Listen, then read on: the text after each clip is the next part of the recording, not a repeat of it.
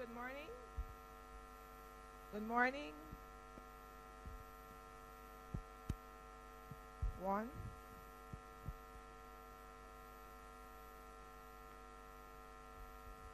One. Okay.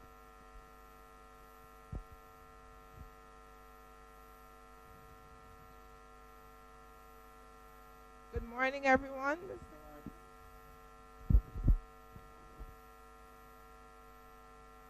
One. One.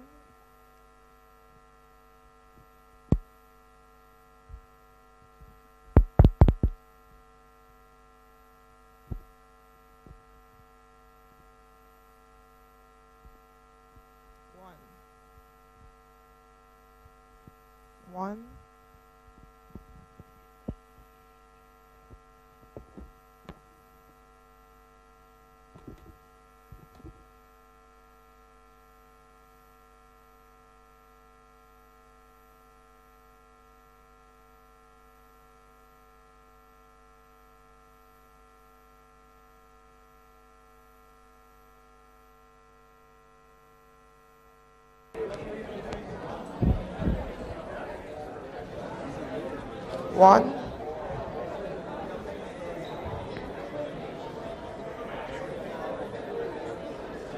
Good morning, everyone.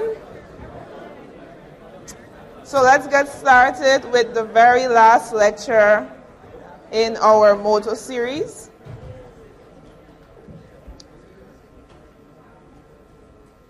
This morning we're going to look at peripheral uh, nervous system disorders.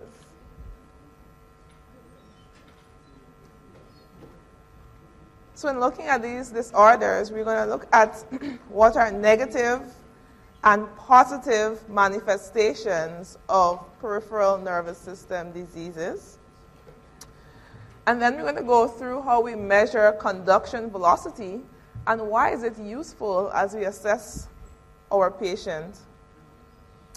We're going to review the structure of the peripheral nerve, and then we're going to talk about what can happen to this nerve during Uh, damage or injury, and we're going to look at crush injuries and, axon and axonomy. And this is principally a review objective because everything that we're going to cover there you would have already um, touched on already in your neuroscience series. Then we're going to look at the events that are related to denervation and reinnervation. And then we're going to look at some examples of, of diseases that affect the peripheral nerves. So we're going to look at Guillain-Barré, we're going to look at diabetes, Hansen's disease, and a few others.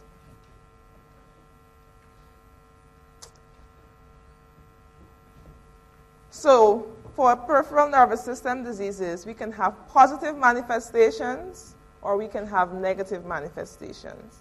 And a positive manifestation is where you have an excess of a particular um, activity or a distortion of that, that type of activity. And the negative manifestation is where you have loss or a decrease or a diminution of that particular function. Whether it's sensory or motor in nature, your symptoms can be positive or they can be negative. And since we've covered that, let's just answer this question.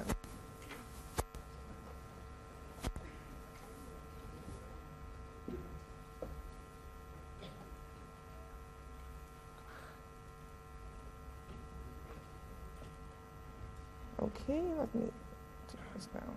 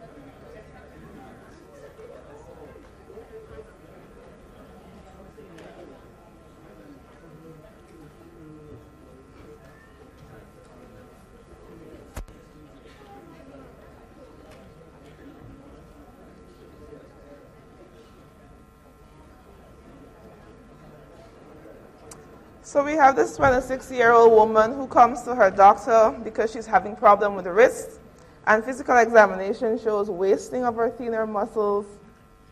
She has a positive Fallon's and Tinel's um, test. What, do you guys remember Fallon's and Tinel's from your um, M S K? Yes, I see some people nodding their head, and I see people doing this. Which one is this? Fallon's and Tinel's would be tapping over the wrist, the flexor retinaculum region. Very well. So you guys are ready for this B S c? No? Okay. Well, you're well on your way to being ready. So which of the following findings uh, represents a positive manifestation associated with this disease? So not too long ago, we looked at what positive manifestations were and what negative man manifestations were. So negative is when you have a diminution or de decline in that particular function, while positive means you have an enhanced or an excessive. Okay? So with numbness, would this be a positive or a negative manifestation? It's negative because you have decreased sensation. What about atrophy? Negative. Um, paresis? Negative too. Paresthesia? Positive. fifty-eight percent of you are able to get that correct. And we're actually going to go through some of those um, examples. So those of you who have um, some misconceptions, we can clear that up. So let's begin by looking at a few examples of positive symptoms. And all of these you would have looked at before, so this is just a review, basically. So fasciculations, we said, are visible twitches within the muscles. And we usually see that with lower motor neuron diseases. And so because it's an excessive activity, it's more than normal, it's going to be a positive symptom. Paresthesia, all right, that's basically tingling in um, the area that is innervated by a particular nerve. And this is going to be, again, a positive symptom, as we would have seen in the previous, in the previous question. Um, trigeminal neuralgia. I know that you would have talked about that in anatomy, and you would have looked at it early on in, um, in this neuroscience uh, module. And there's excessive pain in the region of the trigeminal nerve, the dermatome that's innervated by the trigeminal nerve. So this, again, is going to be a positive symptom, pain. Now, your negative symptoms would be loss, decline, diminution. So if we have loss of strength, whether it's paralysis, which is complete loss, or paresis, partial, that's a negative symptom, as we saw in the question. Your tendon reflexes, hyporeflexia or areflexia is going to be a negative symptom, while hyperreflexia is going to be a positive symptom. Anhidrosis, all right, as you can see with uh, Horner syndrome, that would be a negative symptom. You have lost the ability to produce uh, sweat. And then, of course, impaired sensations such as numbness. Now, as we seek to assess peripheral nervous system diseases, we can do a nerve conduction study. And in this lecture, we're going to look at how we assess nerve conduction velocity. That's basically how fast the um, impulses are being transmitted along the nerve. And it can be a sensory impulse or a motor impulse. So as we assess patients, we want to assess their nerve, conduct, nerve conduction study as it relates to motor activity and sensory activity. So we'll begin by looking at the conduction velocity measurements um, for motor neurons. So here we see that we have the setup. So in this instance, they're measuring the conduction velocity for motor neurons in the arm. So we see that in the cubital fossa, we have a stimulator. And then we have the recorder at the thinner, the thinner muscles in the palm of the hand. We also have a stimulator at the wrist. So what we're going to be doing is stimulating this nerve at two different locations and then measuring how long it takes for that impulse to get to the recorder in the palm of the hand. So here at um, T two, we're going to, so sorry, here at the cubital fossa, we're going to stimulate the nerve. The impulse is going to travel down the forearm and get to the recorder, and we're going to document that time. Then we are going to stimulate the nerve at the wrist. The impulse, of course, is going to travel to the recorder in the palm of the hands. And then we're going to look at the distance between, between um, these two stimulators, the distance between those two stimulators. And so the calculator conduction velocity, we're going to take that distance into consideration, and the time it actually takes for the nerve, the difference between the, sorry, the difference between T one and T two, T one and T two being the time it takes for that impulse to travel to the um, recorder in the palm of the hand. And here we see some um, recordings that would have been taken during this um, study. And in the stimulator that's farthest away from the recorder, we see that initially we have uh, a little twitch here.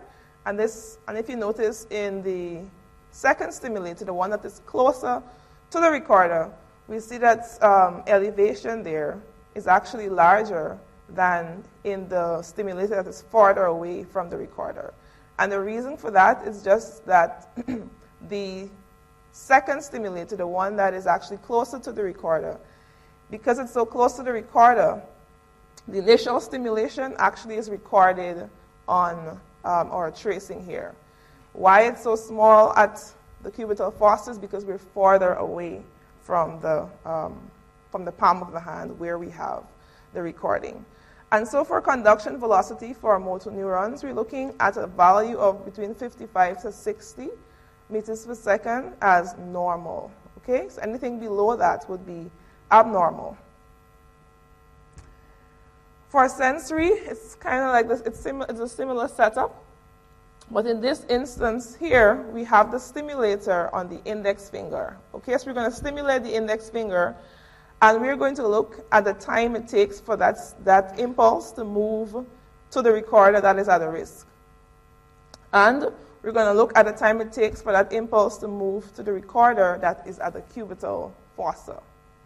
And then we're going to take the distance between these two recorders into consideration and divide that by the difference between the time it takes to get to um, recorder one and recorder two. And again, for normal values, we're looking at between fifty-five and sixty. So let's look at some disease processes that can affect our conduction velocity. So as we said, normal is fifty-five to sixty. So if we have a lesion of the motor neuron soma, we're going to see a slight, and this is actually, this is actually a minimal lesion, all right? At the motor neuron soma, what are we going to see as it relates to our conduction velocity? So we may see a slight decrease or no change in the conduction velocity because we still have our functional axon.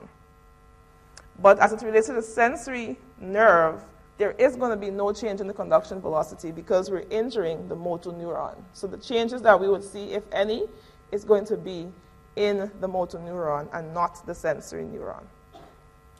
If we have a demyelinating lesion, it's going to significant, significantly affect our conduction velocity because as we discussed and as you would have known from previous lectures, your myelin sheath allows for the efficient propagation of your impulses. And so therefore, all demyelinating lesions will affect the conduction velocity for your motor and sensory nerves, and that is the nerves that are affected.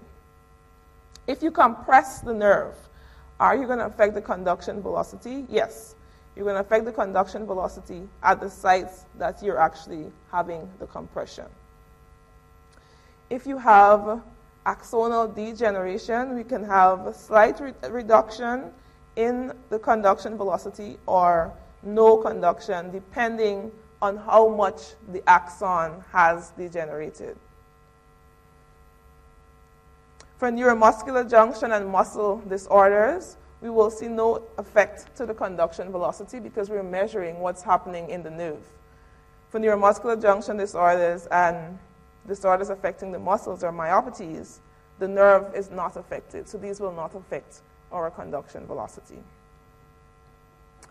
So here we have a cross-section of our peripheral nerve. We have the epineuron on the outside, and the inside we have our vesicles that are surrounded by perineuri perineurium. And then we have endoneurium on the inside that surrounds our axons. And our axons can be affected by compression injuries, such as what we see in carpal tunnel syndrome, can be crush injuries, or we can actually sever the axon completely. Now, carpal tunnel syndrome is a syndrome that you know very well because you were able to show me the Tinellas and the Fallon's test. Now, we know that the carpal tunnel is found at the wrist, and it's basically, it, it, it's a tunnel that encloses nine structures. We have eight tendons, and we have, sorry, nine tendons and our median nerve that courses through the carpal tunnel. And uh, that tunnel, the anterior surface would be our flexor retinaculum, and of course, posteriorly, we have our carpal bones. And we can appreciate that is a tight space. And so if we have any swelling in that region, we are going to compress our median nerve and therefore produce the characteristic findings that we see in carpal tunnel syndrome. And of course, when you do the Tinel's test, you tap on the flexor retinaculum because your median nerve is being compressed. We're going to have um, tingling, all right, or paresthesias along the distribution of the sensory distribution of the median nerve in the, in the hand. And as we saw in the question earlier, we're also going to see some wasting of the, um, the, the thenar muscles because we know that the median nerve is the primary nerve that supplies the muscles of the thenar, of the thenar eminence. So we're going to see wasting also. As we said, the, the patients will have pain and tingling and difficulty handling small objects. It actually has been shown that a lot of patients who develop carpal tunnel syndrome are those whose job requires them to do a lot of, you know, handling, um, fine handling of, of objects. It can also be seen in patients who have hypothyroidism, pregnancy, all right? Anything that can actually cause swelling in this, in this particular area can lead to carpal tunnel syndrome. Some studies have shown that um, carpal tunnel syndrome can develop if you lose the blood supply to the median nerve in that region of the carpal tunnel. And you can appreciate that the median nerve is going to be affected if you lose the blood supply um, in that region. So crush injuries. So this is a picture of a patient who would have had a crush injury. And how can crush injuries affect us? All right, so crush injuries can actually compress the nerve severely, or they can cause severing of the nerve, okay? And we are, we're going to look at axonomy. So here we have our axons, okay? We have this peripheral nerve. You can see that it's surrounded by Schwann cells that is going to provide for its myelination. And we have proximal and distal communications with this peripheral nerve. So if this nerve is severed, what we see happening initially is Wallerian degeneration, where the portion of the nerve distal to the injury is going to degenerate. And after we have Wallerian degeneration, of course, we know that we can have anterograde transneural degeneration, where the nerve that communicates with this severed nerve, the distal nerve that communicates with this severed nerve, can actually degenerate. And we can also have the proximal nerve that is communicating with this nerve degenerating also. Now, after axonomy or any injury to axons in the peripheral nervous system, there is hope for regeneration, which is not so for the central nervous system. And we're going to talk about why we see this difference between the peripheral and the central nervous system as it relates to the regeneration or the regrowth of nerve. So yes, we've severed it, so we see that the distal portion here is degenerated, but in the peripheral nervous system, there can be regrowth. And the first thing that happens for regrowth is axonal sprouting. All right, so we see that our axons, it's sprouting, actually trying to find the original position that it's um, assumed or it was in before. Now, what allows for axonal sprouting? We have nerve growth factors that are released from Schwann cells. And these growth factors, it's, they're not released from oligodendrocytes. And therefore, that's one of the reasons we can see regeneration in the peripheral nervous system and not in the central nervous system. So these growth factors allow the axon to find its path. And we see the average rate of growth is about one millimeter per day. So it's going to take a while for that um, axon to actually regrow to attach to the muscle or the other fibers that it was attaching to. Now, after our axon is reestablished, it now has to be myelinated. And so you see here it is, it is regrown, and now we said there's remyelination of that regenerated axon. And so function can be reestablished in this person, whether it's sensory or motor in nature. Regeneration in the central nervous system, does it occur? Not likely. And as we said, one reason is because your oligodendrocytes, which are the cells responsible for myelination in the central nervous system, they do not produce this growth factor that we see is very useful in the peripheral nervous system. Also, there are also mechanical factors that we have to take into consideration as it relates to what is preventing regeneration in the central nervous system. Because of gliosis, which is um, mediated by our astrocytes, you now have scarring. So even if the, the, the, the nerve within the central nervous system is trying to regrow, you now have a physical barrier that is preventing that nerve from sprouting and being regenerated. And there may also be chemical signaling that opposes um, regeneration in adults. So after the nerve has been regenerated, you've replaced the myelin sheath, it's time for that nerve to actually be connected again with the skeletal muscle that it's associated with. That, that is, if it's a motor nerve that we're talking about. So here we have the normal communication between our peripheral nerve, and it's going to communicate with our muscle fibers, as we see here. And of course, you have your receptors in close communication with the nerve terminal.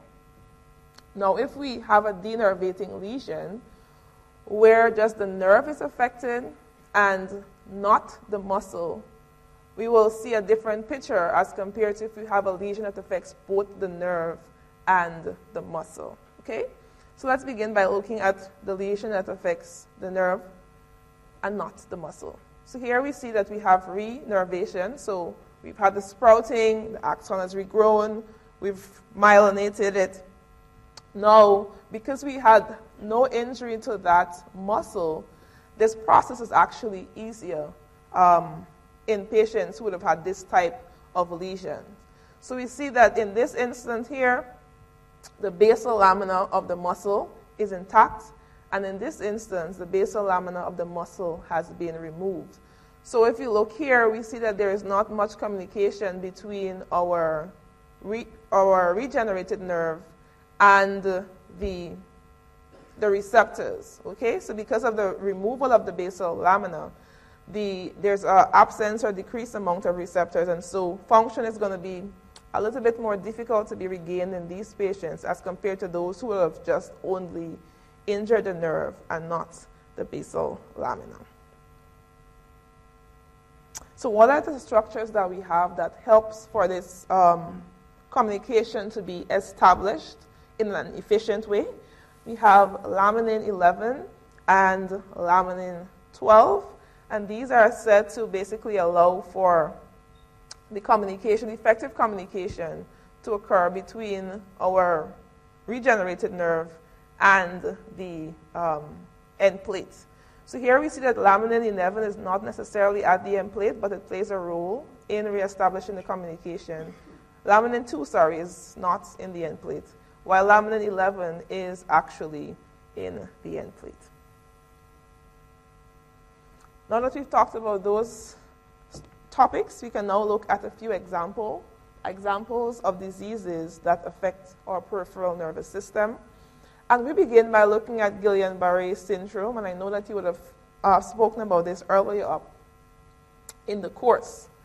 So this is a clinical syndrome that manifests as an acute inflammatory polyradiculo roots, so poly many, radiculo neuropathy, with resultant rapidly ascending, and know this word, ascending, motor and sensory loss, two or three weeks, underscore this again, after a respiratory or gastrointestinal illness. So the patient that has Guillain-Barré syndrome, you're looking for a history of some viral or bacterial illness affecting the respiratory or G I tract. So usually they come and um, they're telling you that, you know, I'm having this weakness, and it, it seems to be extending up, all right? It's ascending. And, oh, maybe a few weeks ago, yeah, I had a cold, or I had gastroenteritis, or, or something else of that nature, okay? So this is the classical picture that we see with patients who has Guillain-Barré syndrome. And not, I think maybe it was last year, or the year before, or a year before the last, we had... Um, We had a patient with this syndrome here um, in Grenada, and he would have died, and he developed it after he had a Zika virus. All right, he was in the, he had the Zika, and he, you know, we had a Zika scare here not too long ago. I even had it. Um, yes, and after his viral infection, he developed this weakness and so on, and eventually it caused um, respiratory compromise, and he succumbed to uh, the disease. So males are more affected um, than females, and it's about two in one hundred thousand as it relates to the um, incidence. Now, what can we see in patients who have Guillain-Barré? If we do a lumbar puncture, apart from the clinical picture in terms of the recent infection and the ascending um, motor and sensory deficits, if we do a lumbar puncture, we will see these patients having elevated protein in their C S F. Okay, so you want to look for that in your stem. It might help you to come to the right answer. Your nerve conduction studies, we are going to do nerve conduction studies for these patients. And what do you think we're going to see in nerve conduction studies for patients with Guillain-Barré? It's going to be slow, all right? It's going to be slow.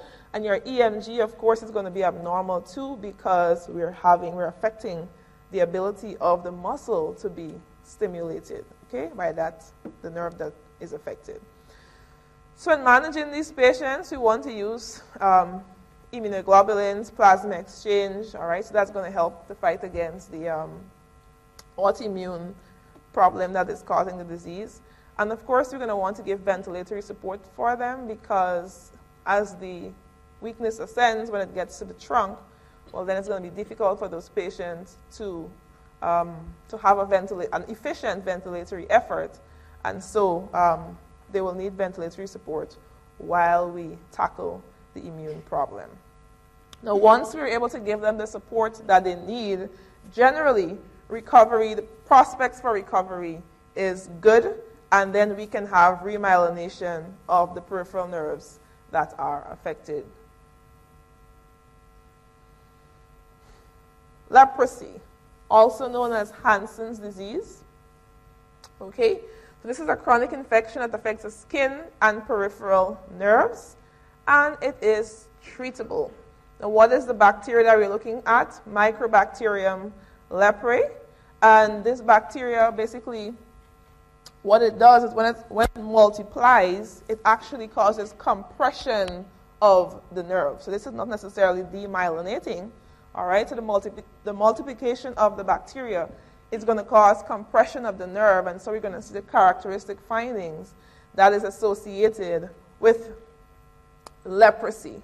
Um, so the characteristic finding that we see is pain. The patients lose the ability to sense pain and temperature, all right? So that's the principal problems that they have. Of course, they're going to have these um, hypopigmented lesions on the skin, and depending on the type of leprosy, you may also see nodules and so on. Um, these patients usually, you will see a lot of deformation in their limbs because of the um, inability to use the limb effectively. You may see contractures, and it's important to know that these patients can actually lose parts of their limbs, like parts of the fingers and toes, because they can't feel, all right? They have a difficulty sensing injury, so there's repeated injury to a particular body parts, and so it eventually is significantly damaged. Um, there are many types of leprosy. Two of the most common types you have is your tuberculoid and your lepromatous leprosy. Now, the lepromatous leprosy is, is more severe than the tuberculoid type, but in the lepromatous type, um, it has been shown that um, sensation is not as affected as in the tuberculoid type, okay? So we will also see wasting and muscle weakness, and as I said, it's a treatable neuropathy, so it can be treated with um, antibiotics. Lead poisoning. Now, patients who um, are poisoned by lead, you'll have different manifestations depending on the age of the patient. If we have an older person, we're going to see motor neuropathy, but in children under the age of six, we usually see a picture of encephalopathy, okay? Now, this patient here, he has lead poisoning, and we're seeing here that he has a flexed wrist. And it has been shown that these patients usually lose uh, the function of their extensor muscles. I'm not sure why it's extensor more than flexors, but the extensors are primarily affected in patients with lead poisoning. Alcohol. Can it affect our peripheral nerves? Yes. Yes, we can have alcoholic peripheral neuropathy. And this is seen in patients who ingest more than eighty grams of alcohol per day.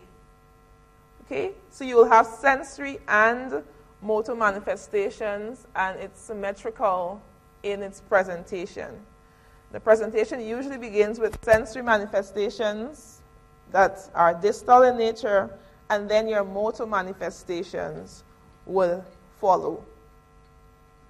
In most cases, however, your nerve conduction velocities is not affected. And then we get to diabetes mellitus, which is a very common problem, all right?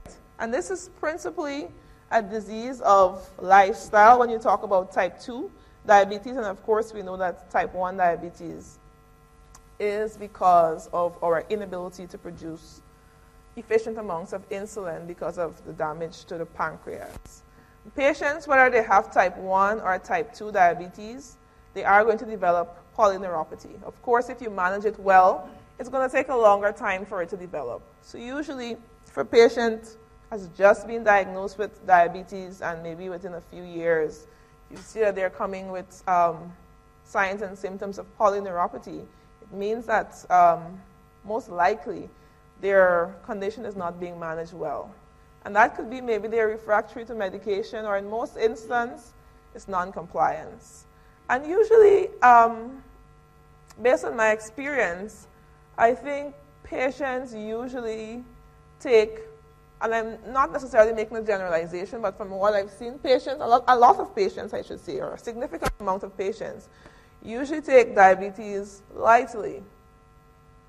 Yes, I have, you know, in, in the Caribbean here we say we have sugar, all right? So yes, I have sugar, but I'm feeling well, so I don't have to take my medication. And a similar picture you see with hypertension too, okay? But this disease is a very, very serious disease, okay?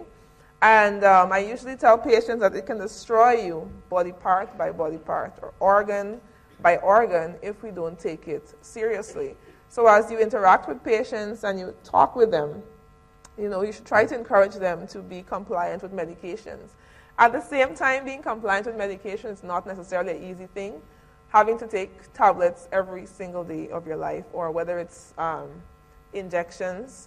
I know for me, it's hard for me to complete a seven-day um, course of antibiotics, much less someone who has to take medications every day. So it's a real struggle, and uh, they definitely need the support, all the support that they can get as it relates to being compliant, not only with the medication, but the diet and the lifestyle practices that would allow for these patients to, um, you know, have a meaningful life and a productive life. Now, what can we see as, as, it, as it pertains to the presentation? So you can have sensory, motor, and autonomic nerves being affected. Okay, so as it relates to the sensory problem, it's usually symmetrical. And we, be, we begin with the distal extremities. So we talk about the stockings and gloves um, presentation. Your motor manifestation is usually asymmetrical, right? So sensory, it's symmetrical. Motor, it's usually asymmetrical. And in these patients, your sensory manifestation usually begins in the legs. And that's why you would commonly see many patients coming with a diabetic foot as compared to a diabetic hand. You can have a diabetic hand, but that's not something that you commonly see. Commonly see the diabetic foot because they're going to lose the ability to, um, or the sensory function in the foot. And so apart from being able to sense pain and temperature, they might also have problems with proprioception and joint position, all right? So they have a complex uh, problem that's going on with their foot. And because of that, um, lesions to the foot are more likely. I remember when I was in medical school and we were, we were at the Diabetic Foot Center, there was a man who came and he was, he was wearing one side shoes.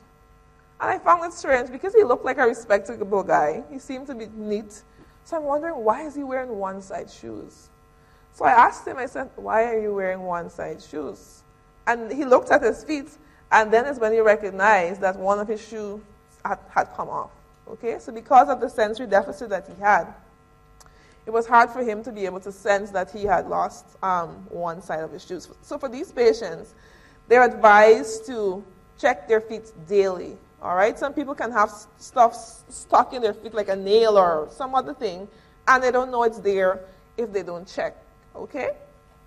Now, apart from affecting your nerves, diabetes will also affect your blood vessels. So if you've injured your foot because you've ha you have a decreased ability to sense the injury, now you'll want that, in that, that injured area to heal. And if you don't have efficient blood supply going to that area, well, then healing is going to be difficult, okay? And so this is why these patients will develop um, or be at increased risk of developing injuries to the foot that do not heal. And if it doesn't heal, well, of course, um, they might need to amputate the leg or the toe or whatever body part it is. Um, Okay, so this, the, the, injuries to the, nerve, the injuries to the nerve may originate because of failure of the cell body to supply its distal parts or because of other cytoskeletal um, prob prob problems. So here we have pictures of patients with um, diabetic foot, and it's just here for illustration purposes. So we can see the um, major injuries that they have to the leg, and this patient here, this patient here, most likely this toe is going to have to be removed because it's, it's gangrene. And you can see these massive lesions that they have to the foot because of the deficits.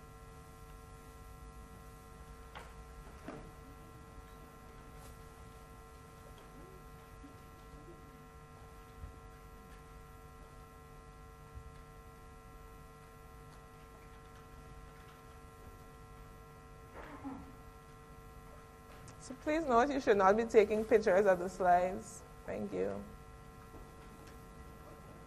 You shouldn't be taking pictures of the slides. Not.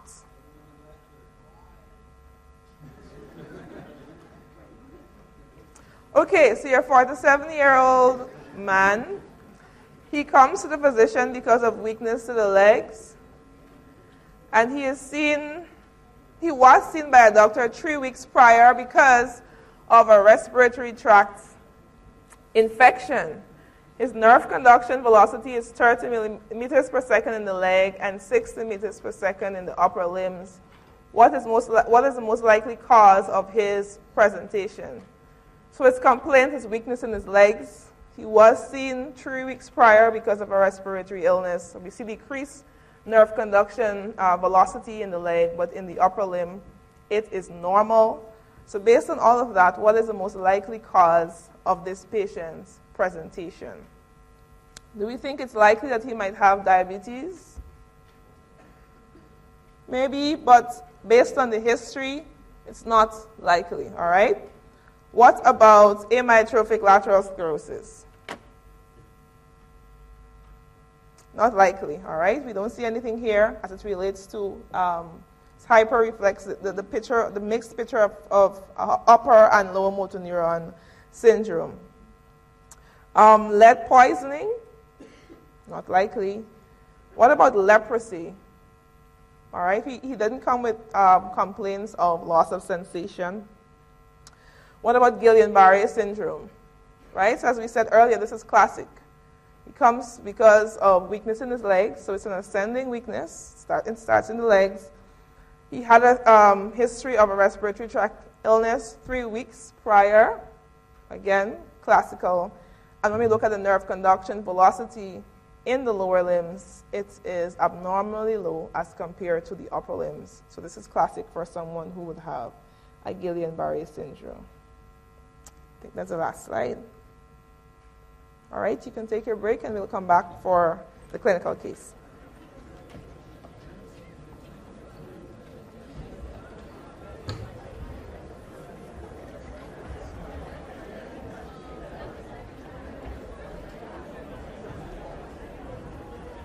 Uh,